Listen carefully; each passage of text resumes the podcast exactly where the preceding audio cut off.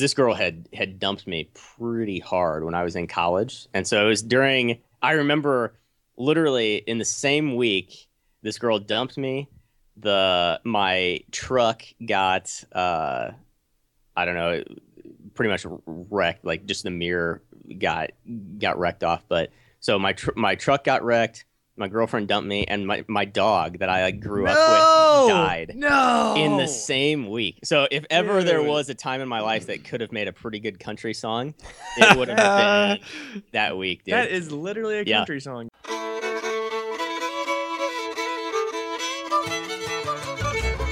Three Dogs North is an attempt to objectify the subjective with little violence as possible. The following has been torn from its origins in space and time and put entirely at your disposal.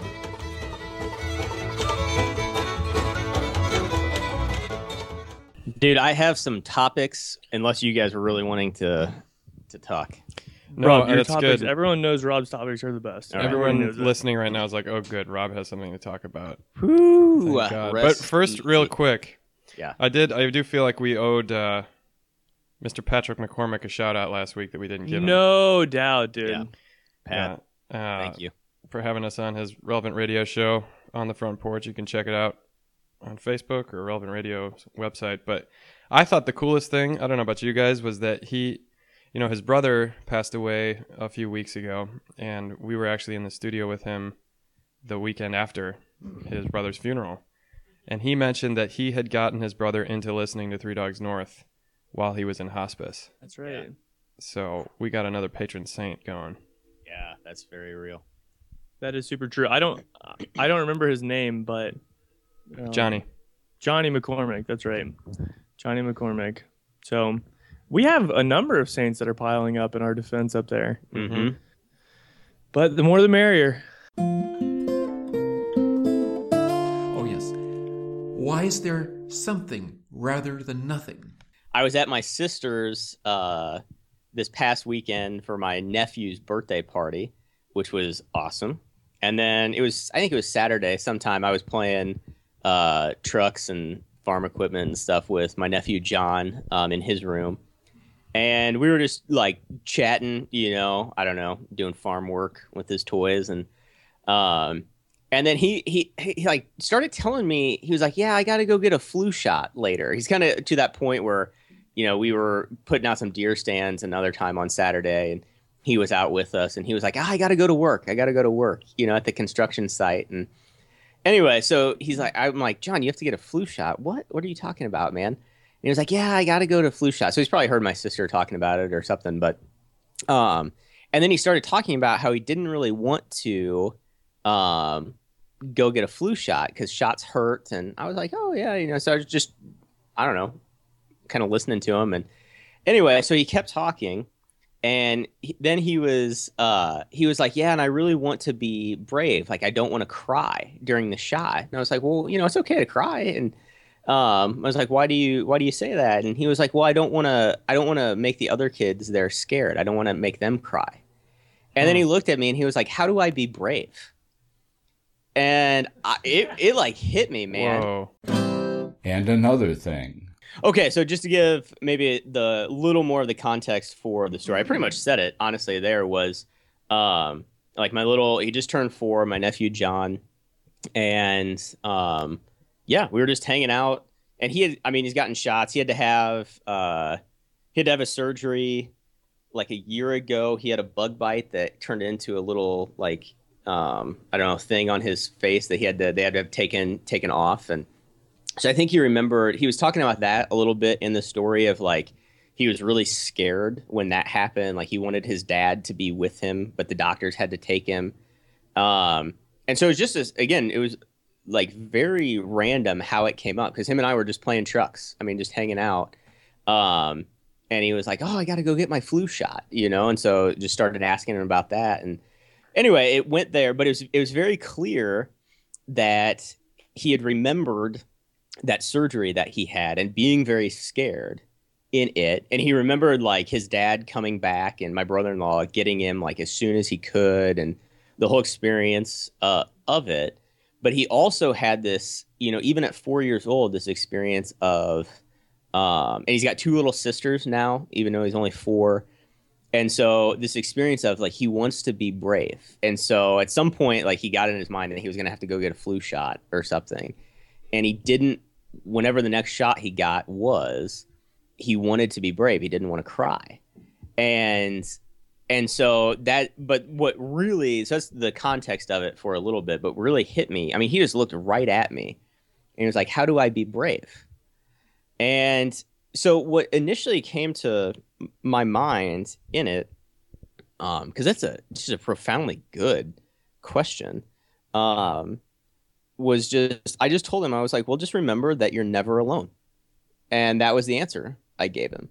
Um, and hopefully, because it was it was just like in this context of, you know, even in that surgery, I think you know it was pretty apparent he was remembering, you know, my his family was right there with him, and like except literally like for the surgery when the doctors had to be in the room with him, like my brother-in-law was with him the whole time, and so it was a cool like even experience of that of hearing about that and how much like just his dad means to him and how safe he feels with his dad and um and my sister as well and his and his mom. But um but that was just immediately what came to mind was just tell him like he's never alone. And hopefully that'll grow into something to where you know as he matures in his faith through the years like he realizes more and more that he's never going to be alone. Even when it seems like we are like we talk about this relationship with Christ, that he's always with us. And that was the best answer I could think to give him, you know, on the top of just off the top of my head like that. And that's just it's so true because when you're not alone, you can bear anything. And you know that you're not alone. Um, nothing's really that scary. And I, I find that even honestly, take an ex- I mean, think of an example from my life. Uh, even deer hunting, like when you walk into dark woods, it always it still freaks me out. Like, and I've deer hunted for a long time, uh, but there's still something about going into dark woods to get to the stand in the morning that's very intimidating. And I notice that, and it's just kind of like an act of the will, like you got to do it, you know, one step at a time type thing to get there but I noticed that, yeah, if I'm ever hunting with someone, my dad or my brother, or even like my mom or my sister or whoever, um, just the presence of someone else there with me honestly takes the fear away in a, in a very tangible way. Um, so there's some stuff to unpack there. Uh, but that was just kind of my like brief reflection on it thus far. That just happened last Saturday, I guess. Well, I can certainly relate to the story in and of itself because I can remember being young and like all of our siblings would go in together to get shots and we would basically get like the round all together and we were all terrified. And so my mom would have to bribe us like money or video games because we would just kind of run away. Um, so yeah man as a little kid getting shots you're getting a needle shoved in your arm. Yeah you know, it's really uncomfortable and really painful. Um, yeah, it's, I mean, and of course, the idea of being with others as uh, the source of strength, especially, and you can see it even in that story, like having his dad there was that source of strength with him. Um, and so it's, but it's tough to conceptualize, obviously, as a four year old, that like the father's always with me. But it also right. may be easier for a four year old to understand that the father is always with me um, and always looking at him and always there with him. Um, yeah, I don't know. That was just kind of my immediate feelings and thoughts was the memory of me at the hospital and my mom bribing us. Did they give you guys like a discount for? I did. I don't know. They should have. I yeah. hated shots. I really did. I really hated them. Yeah. I still hate shots. You know, it's funny that we're talking about this. Um, it makes me think that of the Joseph Pieper thing with the virtue of fortitude. Uh, how the only only we can be brave. Like angels can't be brave because they can't be hurt, and because human beings are vulnerable, means that we can have this extra virtue because we can risk being hurt. Um, like in the face of in the face of harm or potential harm, we can say no this thing is good enough that I'll do it anyway, despite the risk or even guarantee of of harm or even death, like the martyrs. But uh, geez, dude, that's hard. I remember Father O'Malley, my spiritual director for five years in the seminary. He was pretty old and getting sick, and turned out later after he died that it appeared that he'd been pretty sick and he was not really telling anybody, um, just kind of silently suffering hmm and not complaining. But I remember him telling me in spiritual direction once, because I was asking him like, "What is this like?" Because he was this athlete, he loved sports and being active, and little by little he couldn't do anything anymore. And he's like, "Well, you know, for decades I've been telling people that there's life after death, and that the thing to come, the life to come, is better than the life here." And now it's kind of time to put my money where my mouth is. and I remember just kind of being in awe of that fact. You know, it's like it's pretty easy for us to say something like, "Well, you're not alone. You know, God is with you. You know, no matter what your suffering is, that Jesus has suffered and joins with you in that suffering, and it will draw you closer to Him." But for those of us who haven't had to suffer very much yet, um, I don't know. It just feels like I didn't think I would talk about this on the podcast, but here goes. We'll see if I leave it in. But my mom is having a pretty serious uh, surgery in December, the beginning of December, after Thanksgiving, but before Christmas. And um, she was trying to put it off for a while, and um, you know, just has to be done. And she's, you know, not freaking out, but she's just really nervous, you know, because you never know what's going to happen and are you going to come out of this okay? And I've I've even noticed that for my part, it's keeping me up at night, you know. Um, so I've never really considered in any real way like either my mom being seriously compromised in her ability. I mean, she's 61, but she's still very active and smart and intelligent and capable person. But to imagine like some serious harm to her or even losing her, uh, it's just insane to think about. And everything will probably be fine. It's a relatively simple surgery, but it's still uh, scary. But I realized, like, man, this is what my people go through all the time, and I'm there for these moments. And I am, in a lot of ways, the the representative of that thing you're talking about, Juice. That God is always with you. You're never alone. And you know, I just went this week to the cemetery and did kind of a special little committal for someone's brother who died, who's uh, like a school mom and really involved. And you can just tell those things mean a lot to people, but being on the other side of it um, would be just very different, you know. Um, and I don't know, like that that whole thing. I it just puts it puts the test to your belief. Like you're talking about going out into the woods in the morning or hunting. Yeah. I've d- I've done that a couple times, and by myself, and it's freaky, dude. You think everything's gonna hurt you, and you have no like. Once the sun comes out, you see, oh yeah, it's just just the same old woods that it always was. But when you're walking through that dark part, it's uh it's a scary place, and there's all of these. Every single noise sounds like something's gonna kill you, and I feel like that is what sort of desolation, spiritual desolation, or worry or anxiety is. And of course, the letter to the Hebrews says, "Perfect love casts out all fear." Easier said than done, my dudes. You know. Yeah. So, how do you be brave?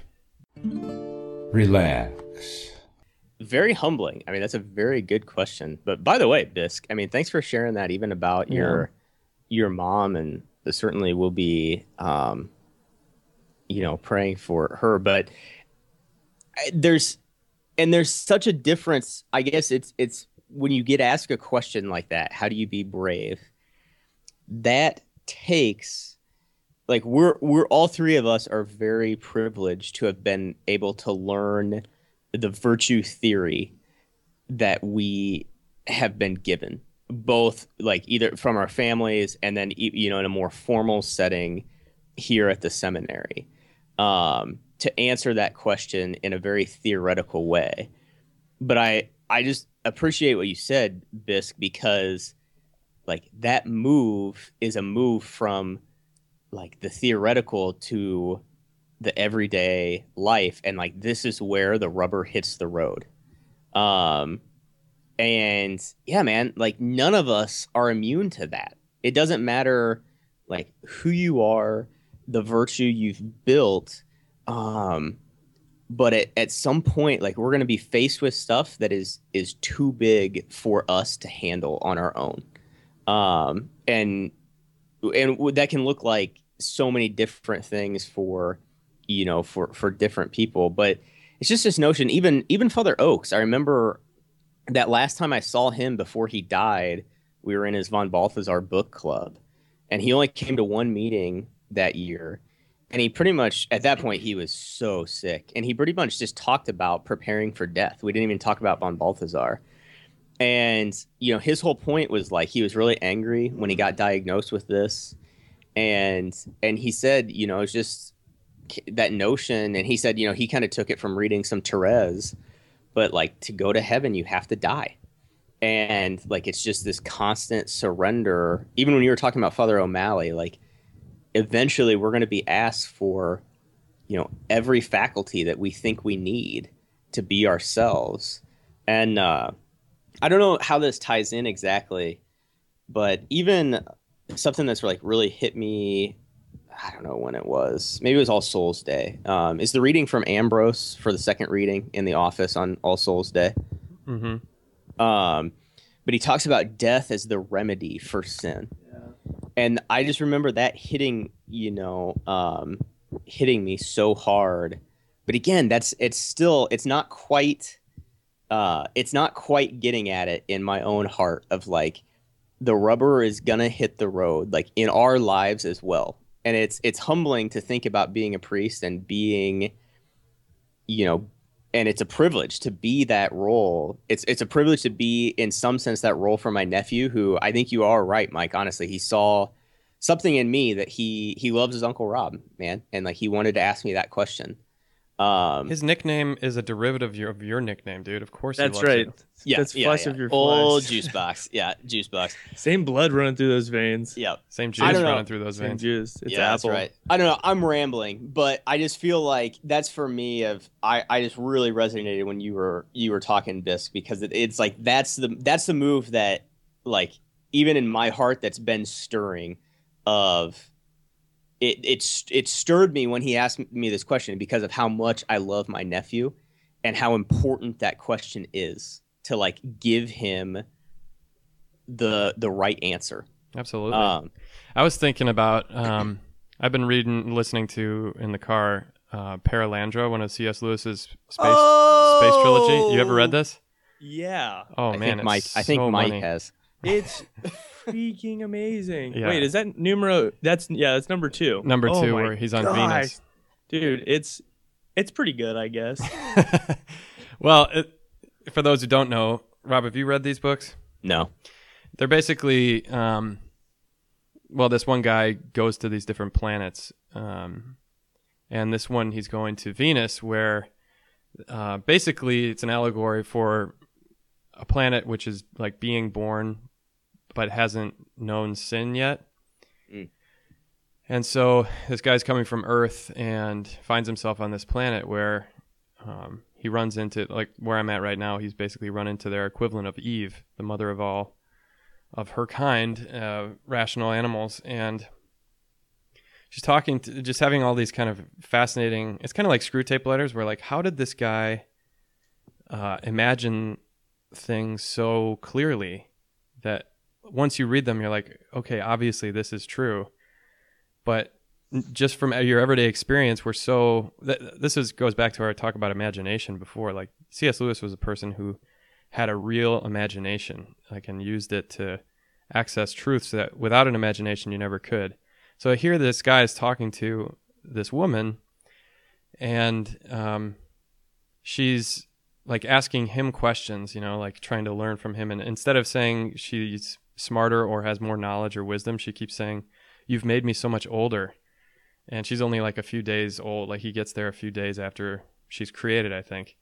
And um, she's le- learning from him, listening to him, and he's asking her like, "Haven't you ever experienced this and this and that?"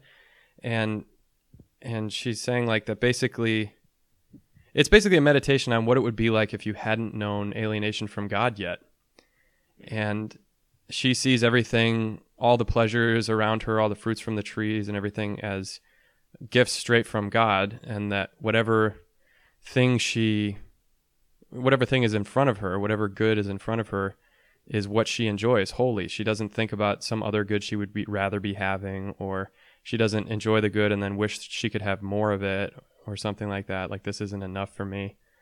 Uh, there's just a complete satisfaction with um, her life as it unfolds in front of her, and she even like is confused about whether or not she's deciding where she goes and what she does, because even though she is free, she um, doesn't see any way of going except the path that's right, that's set in front of her, which is kind of our thing about the will of God that God presents his will to us and we can either say yes or no. But the thing that struck me the most was he's like, "Well, aren't you ever scared? Or aren't you ever like unhappy?" Um and she's saying like, "What do you mean by that?" And he's like, "Well, for instance, if you're in the ocean and there's waves coming up and you feel like you can't make it, like your body's not going to be strong enough um, to get across to the other side, um, don't you feel like unhappy or or on like this is unpleasant feeling and she's like well isn't that part of the delight and uh like the the feeling like you can't do this she means Mm. and i thought i mean there's a lot lot there i don't know if i explained it well but um that it's like i guess what lewis was pointing out was that before original sin it wasn't like there wasn't what we call unpleasant sensations. It was just that, like, the knowledge, maybe what he's saying is that the knowledge that, well, this is too much for me, but um, that doesn't mean that bad things are going to happen. You, you trust that all things come to a good end uh, for those who are loved by God, you know? You, you have no doubt that God, who created you, did so out of love and will continue to carry you through in his way, you know, which is better than some you know like counterfeit version of the way that we think our lives should be or or whatever and so even when it seems like i can't possibly do this on my own you're like well i wasn't doing anything on my own anyway this was always all god um, who created me sustains me in being and will bring me to my end however he sees fit and i trust in that and i don't know just applying that to your own life it's that's a hard thing to do because we feel much more like the, I think the original sin then is this feeling of independence that I somehow am the author of my own life or my own story. Hmm. Where like the saints who maybe what Father Oakes was experiencing at the end is like, yeah, I would have rather not had pancreatic cancer. That was his feeling at first was anger, maybe some sadness. But then by the end, I mean, those of us who saw him at the end knew Oh yeah. this man is completely surrendered and in no way like therefore resigned and just like giving up but he's surrendered to the fact that this is the way to heaven and um i don't know man that's that's a freaking deep uh that's a deeply human experience It is, and the only thing I really liked again, the even tying in Lewis there, and it is a very deep human experience. But I think there is one thing I guess I have noticed um, in my life, just to yeah, kind of dive into the question itself a little bit more of just the power that we have. That you know, in the name of Christ, we can reject lies that come into our lives that tell us we are alone or that we do need to be afraid that like this world is going towards chaos and there isn't um, a good God, a Father who who loves us in in it all.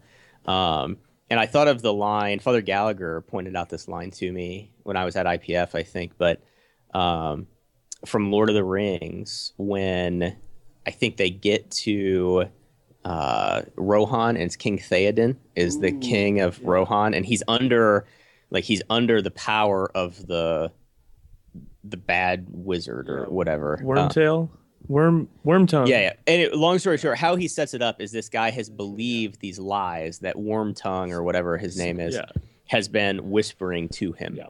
and it's it's he's like this decrepit old man, and so then they come and Gandalf like kind of like breaks that power, breaks that lie over him, and he goes and he like comes back then after that power has been broken over him, and he's back to his kingly stature. And like just um Tolkien's a very good writer in describing like I don't know just the the presence of the king.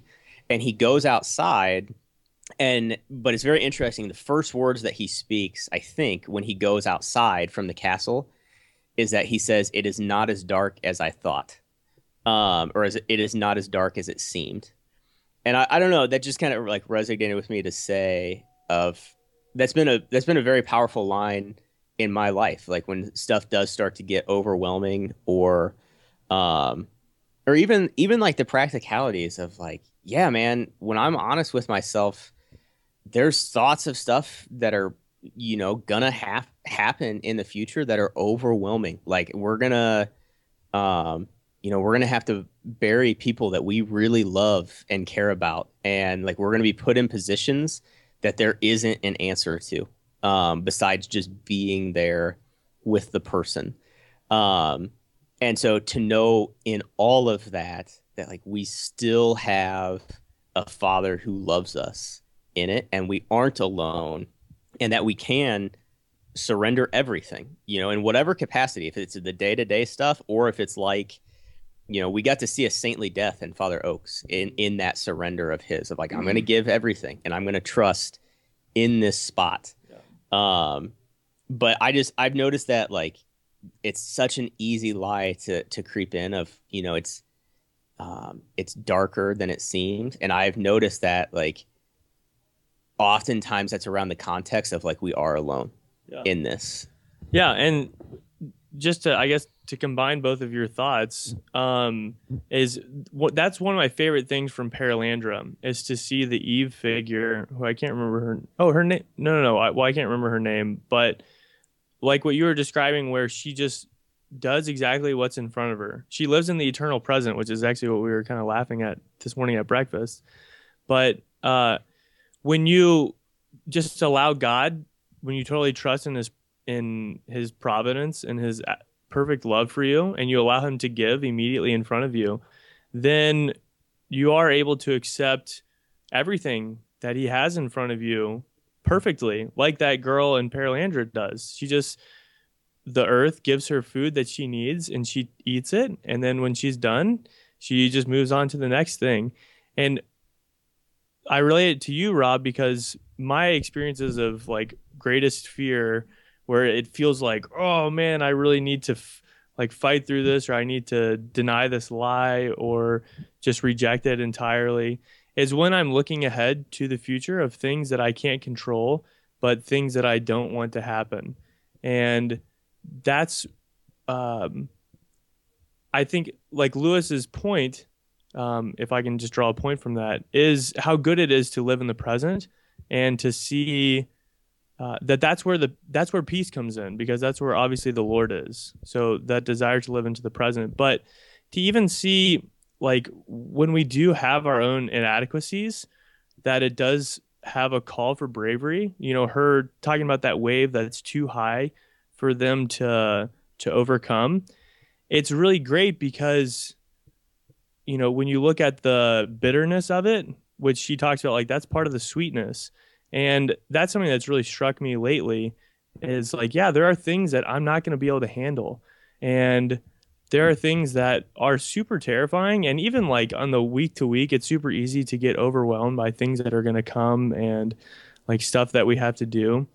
But part of the bitterness of it is the realization if you believe that the Lord is there and he's going to take care of you, then those inadequacies are actually transformed into um, elevations. So like that part, that place where you're inadequate, the Lord is going to make up for that, and He's going to call you to something greater. So that's where I think the bitterness it actually does take the form of sweetness because it's like an elevator, and that's I mean, like Therese's classic line is, you know, I'm so little, and that's why the Lord can take me so high. Because I'm so inadequate, like because I know I can't handle this, that's a total invitation for us to open up. Like Father Oakes, he totally submitted to the will of God. And look what the Lord did to him, you know? And I think that's the answer to bravery is like, yeah, this this is too much for me. And therefore it's something that you're gonna have to help me with, Lord. And in doing so, he transforms it and actually calls us into more. Um, yeah, but it's it's super tough because it's so easy to look ahead and it's Yeah. so easy to believe lies. Uh, yeah, it doesn't matter where you are, especially in the chaos of the world. Like, man, we have so many fast paced things. Like, just talking to my older brother the other day, he's a CPA, and his job is insane, dude. He said he has like three computers, he has like four cell phones, six emails, and so he has to remember all this stuff. And it just sounded overwhelming for me to hear. I'm like, Pat, how are you not a crazy person right now? You know, um, Pat is a crazy person. Pat is a crazy person. That's that's also very As true. is your whole family.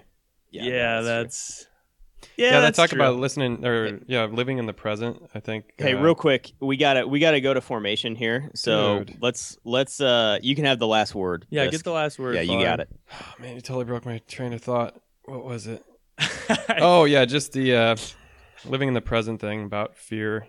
Yeah, maybe we've mentioned this before, but one of my favorite lines from the autobiography of Saint Ignatius is when he's you know setting along this path of of penance and living for God, and when he you know starts his whole spiritual exercises and and the Jesuits and all that stuff. The he's in a time of desolation and darkness and he he kind of hears this voice from within say it's just going to be like this for the rest of your life if you continue on this path it's just going to be bitterness and sorrow and um, he hears it as the devil and he laughs it off and he tells him you can't promise me another hour of life and you pretend you can promise me a lifetime of sorrow.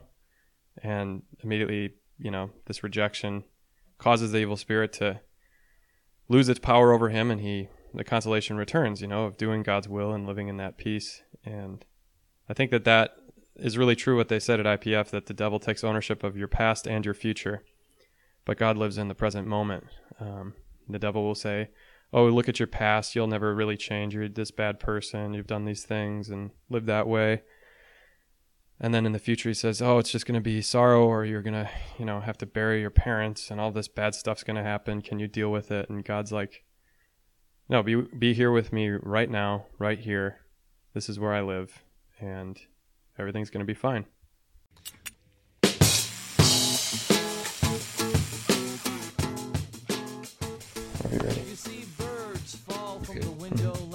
Three Dogs North are Juice, Seabisc, and Michael Metz. Conversations have been edited to sound smarter. Audio and transcripts of this episode are exclusive property of Mundelein Seminary and may not be rebroadcast without the express written consent of Major League Baseball. down